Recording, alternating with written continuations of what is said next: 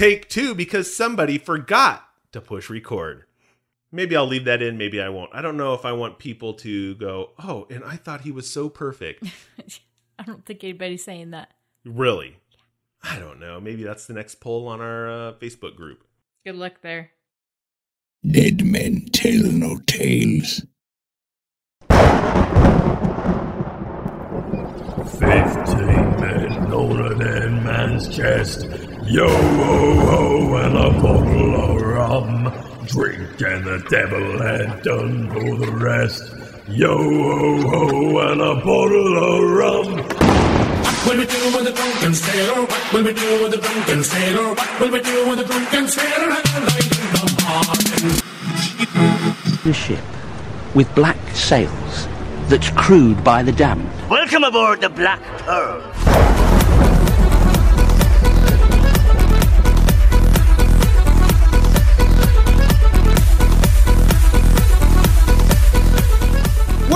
Welcome to the Black Pearl Show, a Pirates of the Caribbean Minute podcast where we analyze, scrutinize, and plunder the Pirates of the Caribbean films, one blimey minute at a time.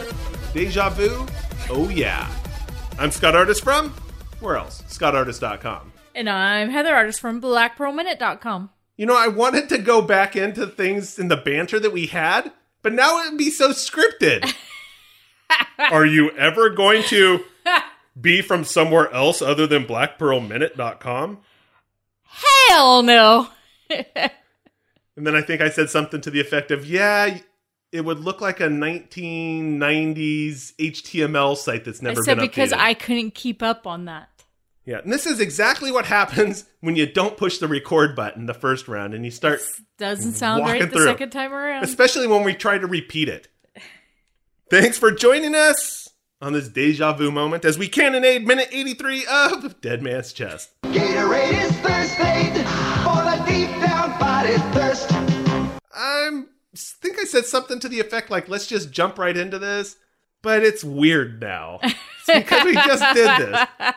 Now it's all going to be mishmashed with things that we were talking about before. Oh, god dang it. You know, we started off so strong.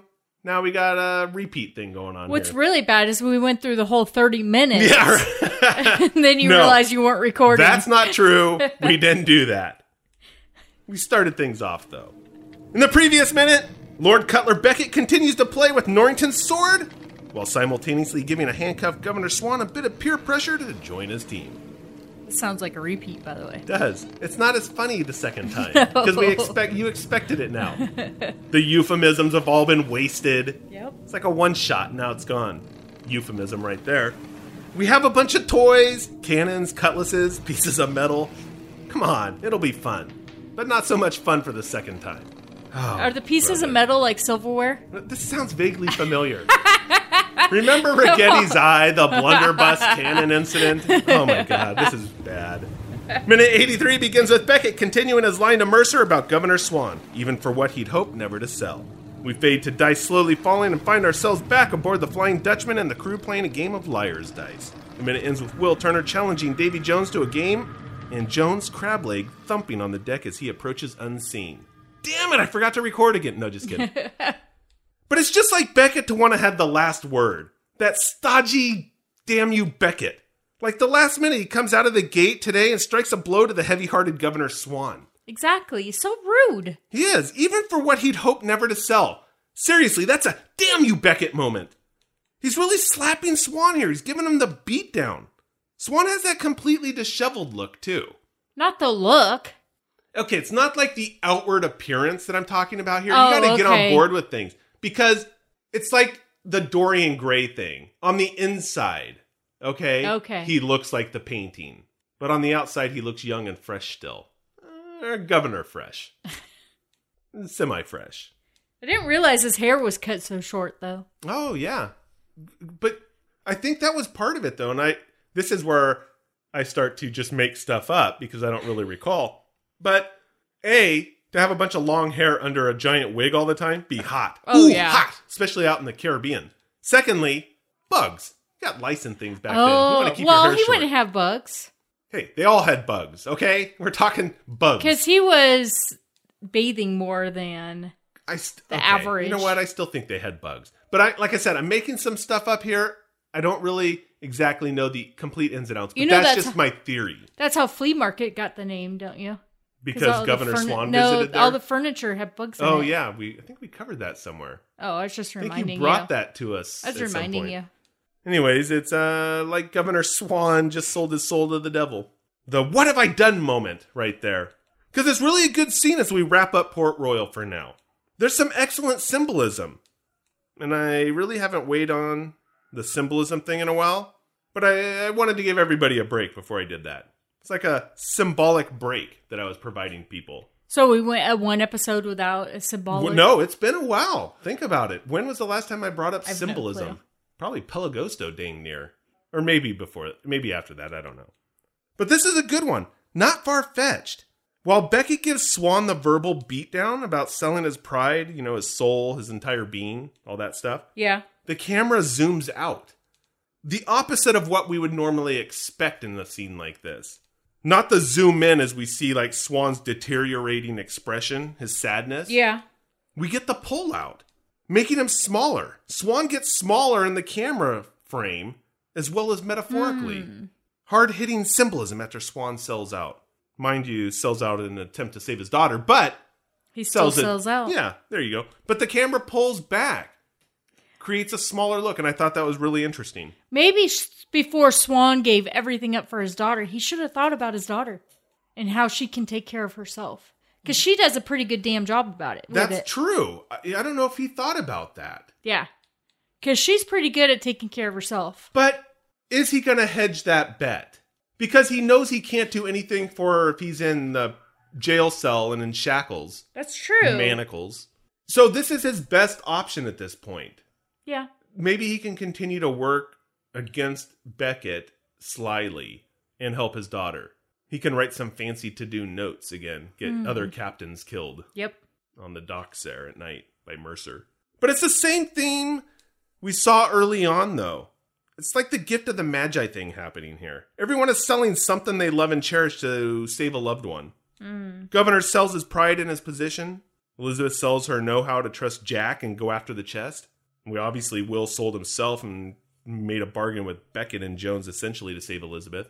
Maybe not so much with Jones, but kind of. Yeah.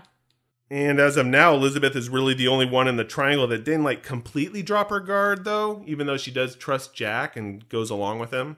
And of course, Jack is hovering above all this, commanding Will and Elizabeth to get the chest for him. Yeah. They're like his little puppets. Yeah, he is a puppet master with this Yeah. stuff. Don't trust a pirate. Don't No. trust Jack Sparrow. They should have known this, but it's like in their state, they have no other options, so they got to trust him. I think that's what it kind of comes Yeah. down to. Because Elizabeth approaches him because it's really the only option she does have, because nobody else knows where Will is. Right. She has to go along with him. Jack basically said he knew where Will was. She could talk to any other pirate out there and nobody's going to know, A, who Will even is. yeah.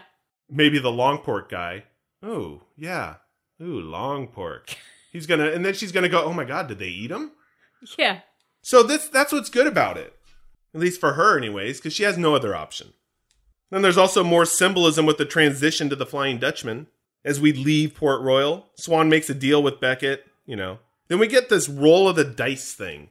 That's what's perfect about it. Yeah, Swan is rolling the dice, trusting Beckett. Then we get the actual roll of the dice. Exactly. Thank you, Automaton. You're welcome. Is this a typical transition with the Pirates of the Caribbean film franchise? In it. Seems different, maybe a bit unique, because I like I, it. I I liked the transition. I thought it was pretty I did. neat. I really liked the it. The rolling of the dice was really cool. And in slow motion. yeah. But I don't remember seeing other transitions like this. And maybe No. there was no other opportunity to, but They're I'm trying to think just back. flipping over. Yeah, and so now I'm now I'm gonna have to really pay attention to the transitions. Maybe that's the whole thing. This one just really caught me, and then I forgot about the other ones, and they just haven't really. Oh no, I think we've had some good ones though, with like flags and things like that at some point. Maybe- So I, I'm gonna I'm gonna have to like put that on hold and like revisit it at some point. Maybe if you pay more attention to transitions in the movie, you can transition better on the show. Arr! Ew, shiver me timbers. Oh wow! wow! Lord Cutler Heather just levied a beatdown on me. What the hell? Just sitting here bringing symbolism to the people, and you. You always make me. fun of your transitions, so I had to help you. I do, but that's me. That's it like. seemed the perfect time to, t- to Wow. help you with that. Jeez, I got a tear rolling down my cheek now. oh, I'm sorry, my transitions aren't up oh. to your. Oh, I'm just giving you a hard Expectations. time. But the minute is mostly set up. I mean, it's a bit of exposition what Yeah. we got here. Because now I've lost my complete train of thought on what was going on. I'm just thinking about how am I going to transition to the next I thing. was just giving you a hard time. Will reads us the directions to Liar's Dice before he calls out Davy Jones. He actually goes through the directions. It's like this is how you play Monopoly. Kinda. No, he does. What? No, kinda. He does. Gives us the breakdown, right? Kind of runs through it, gives the audience a heads up of what's going a on. quick. a quick heads up. He still kind of goes through the directions. He was just confirming. Yeah, he is, and and I'm gonna I'm gonna save what I have on that kind of break down that scene about the script for the next minute or so because I have some information on that. I don't want to just throw it out here.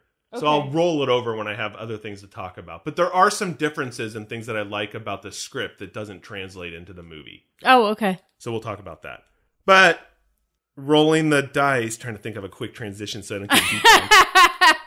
Liar's dice, oral lore among those who play it, is that it has a Hispano American game kind of origin. Oh, really? Yeah, it's called Dudo. Is the oldest of the games in the family, collectively known as Liar's Dice. The game is also called Perudo. Oh, okay. I was gonna say. I Yeah, was, I, don't try and call me out. I was that. going to, dude, because I watched the the the, the The dot com. Is that what you're going to say? The No. dot com. The commentary, and and they said that Jack and his wife introduced everybody to First, you can't say Perudo. just Jack because people are going to go. oh Jack, Jack Davenport. Jack Davenport, commonly And- Norrington, is disheveled Norrington. Yeah, and his wife introduced everybody to this dice yeah, and then game. it gets wrapped up into the movie. Pretty cool. But it has Perudo has its supposed origins in Peru, and it's certainly known there as well as in Spain. And the story goes that the game was brought back to Spain by the conquistadors. And then all other variants flow from there. Many people say specifically that the rules were taught to Francisco Pizarro by his prisoner, the Sapa Inca Atahualpa. Something like that. Oh, Let's okay. just pretend I got that right. Because I'm not going to revisit it. I'm not going to try and get that right and then do 50 takes and then cut it out. But there's no evidence for this origin, actually, and plenty of reason to find it highly improbable. But the traditional game, like this whole family of this game that I was, you know, we talked about, Yeah. I mentioned before you tried to call me out on Perudo, Dudo, Liar's Dice, is well worth playing, and the diversity of customs surrounding its play is is definitely interesting to look at. Because the first reason to doubt the story is that we know Dudo, we know Dudo about it.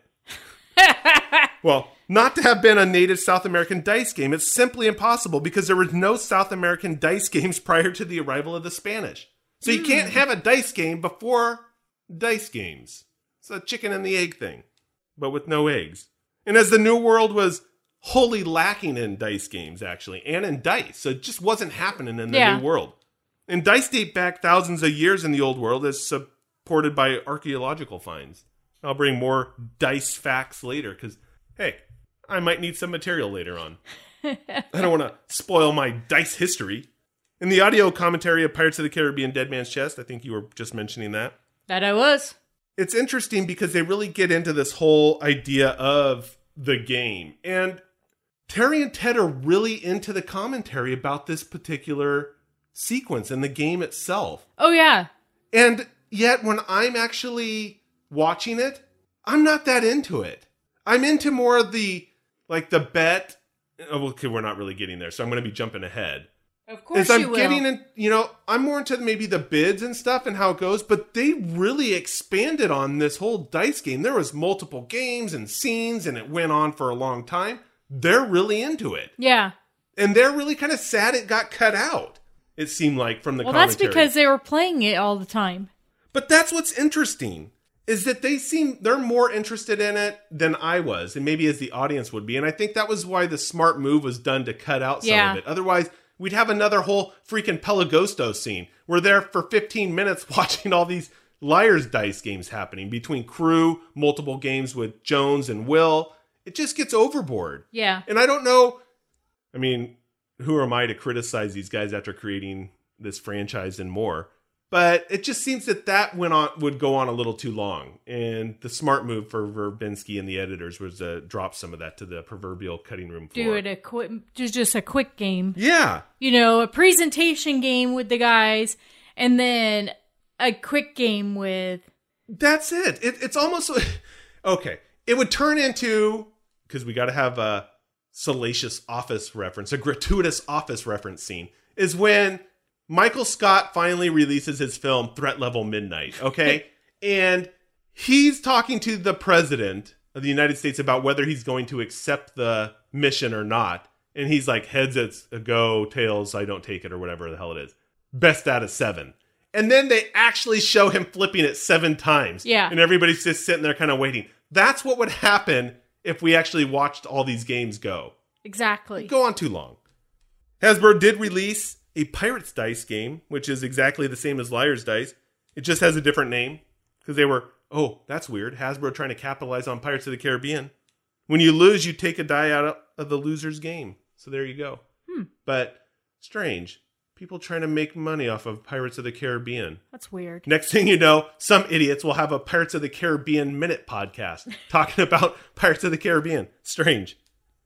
And as we all know, when playing dice, two heads are better than one. Did that work as a transition? I don't know. We've seen them before, but we get a better look here. Crewman behind Will and Bootstrap, they're known as Two Head, or is known as Two Head. You mean the guy that's picking something off his buddy's chest and then Yeah. eating it? It's like he eats a little fish there or something. he eats something off his chest. Little, I don't know uh, what it feather was, duster but worm yeah, or something. yeah. He's all pluck. Well, he didn't say pluck. He just No, he but it made a little plucking noise. It's all, yeah, like uh, Davy Jones yeah. spurt thing. Two pirate brothers who resemble Siamese twins is what we got there. At some unknown point in their life, they became members of the crew of the Flying Dutchman under Captain Davy Jones. Pretty much how all these guys come So they start their story. Previously Siamese. no, resembling. Oh, But the two brothers were never actually born as conjoined twins. They were joined together as a result of the eternal servitude aboard the hmm. Flying Dutchman. very interesting. They were joined from the shoulder down, each one with one arm and a third leg ending in a stump where they were connected. Huh, Third leg as I, as I rub my non existent beard. kind of You know you have a beard that hangs down to your belly button. It's like uh like why is that so funny? I don't know.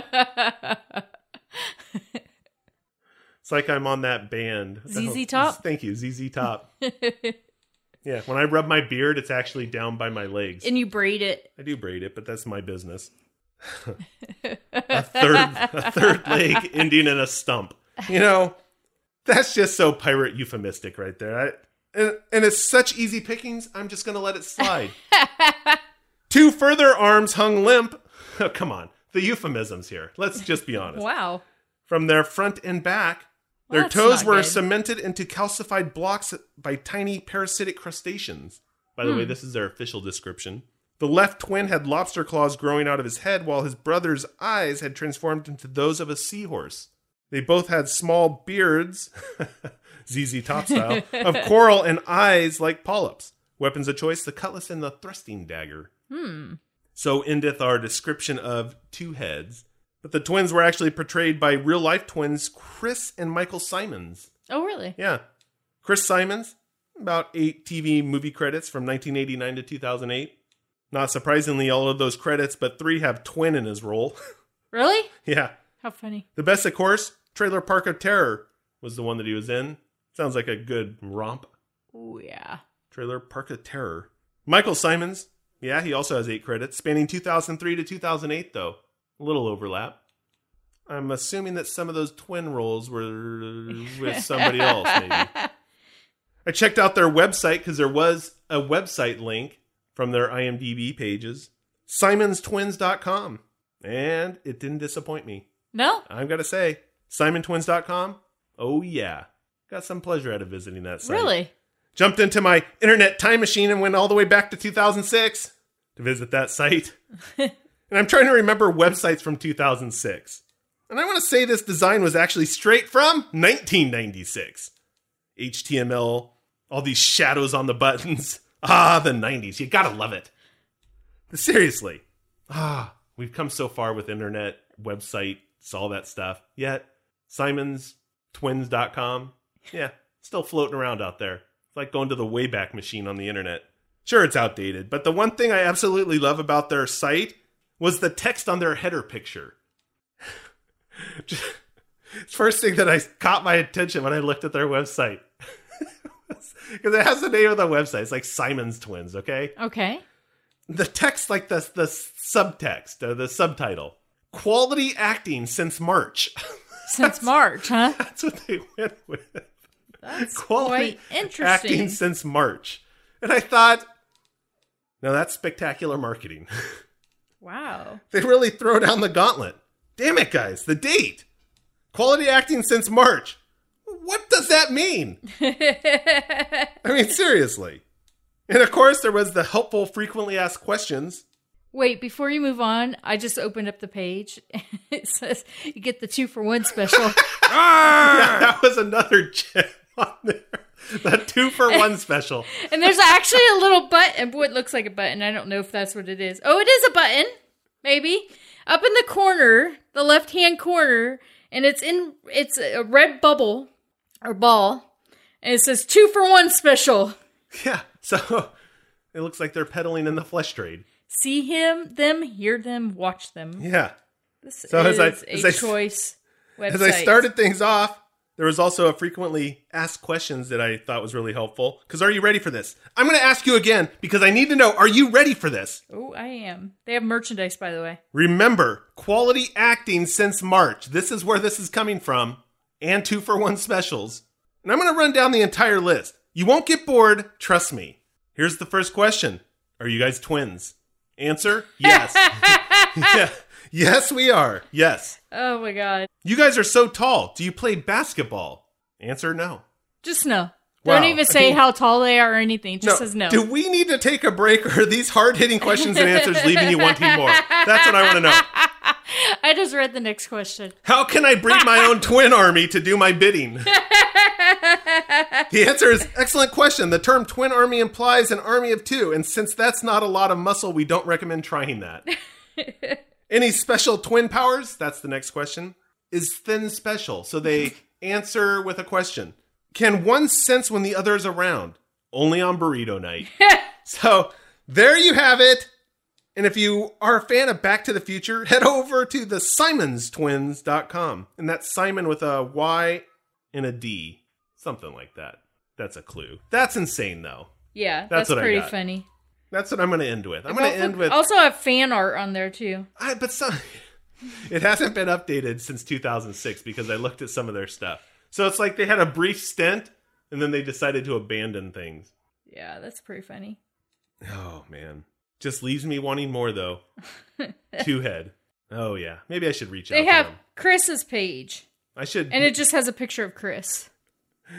hey, there, it's quality acting since Oh, March. says resumes here. it wasn't quality web design since March. It was quality acting. That's what we're talking about here. So there you go. That's all I got. I don't know if I can top anything else. I don't know if I can recover That's pretty that. awesome. So, Will, Les, do you have anything else, or are we ready to go? I'm ready to go. We'll be back on Friday with minute 84 of Dead Man's Chest. Until then, scallywags, let's keep the horns swoggling and let's all head to the way, way back machine. Visit some old websites. There we go.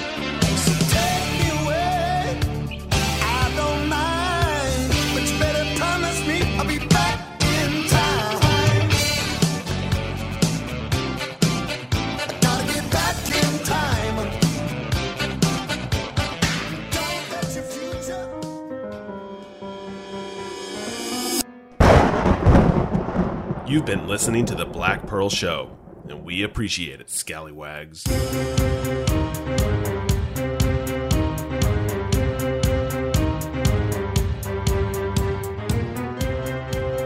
Heather, I know you're still on pirate time and kicking back with the booze, but you may have noticed. Actually, who am I kidding? The only thing you've noticed lately is the inside of the Faithful Bride Tavern. Anyways, our procrastination has paid off yet again, and season two is here, and we are willfully unprepared. Maybe we can distract people with the Jack Sparrow wave of the hands and send people across that thing called the internet. Check us out on Facebook.com slash Pirates of the Caribbean Minute, Twitter.com slash Black Pearl Men, Instagram.com slash Black Pearl Show, SoundCloud.com slash Pirates of the Caribbean. That's for best of clips. And by all means, give us a plug and review on iTunes. We'd appreciate it, mateys. Oh, and let's not forget the Facebook Cursed Crew listeners group for post episode discussions. That's actually a lot to remember, especially if you're in a foggy haze like Heather. Just go to blackpearlshow.com and everything is there at the click of a button.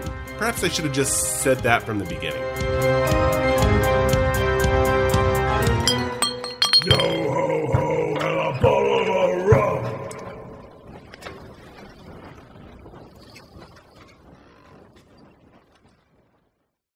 This is a Shoutreach Media production. Pirates don't need no stinking disclaimers, but just for fun. I think all you dirty, filthy bilge rats know that Disney and Bruckheimer Films have no affiliation with us at all, and we have none with those bloomin' cockroaches. We talk about Pirates of the Caribbean, which is their property, and all that other fun stuff. But I think it's obvious what's ours and what's theirs. There's no need to blur the lines or stir up a bloody rum filled sweat. As for the music, that's with permission or licensed under Creative Commons. So let's give a shout out to Ross Bugden, Six Nail Coffin, and Tommy Wynn. The rest, well, that's just me. Oh, and maybe Heather.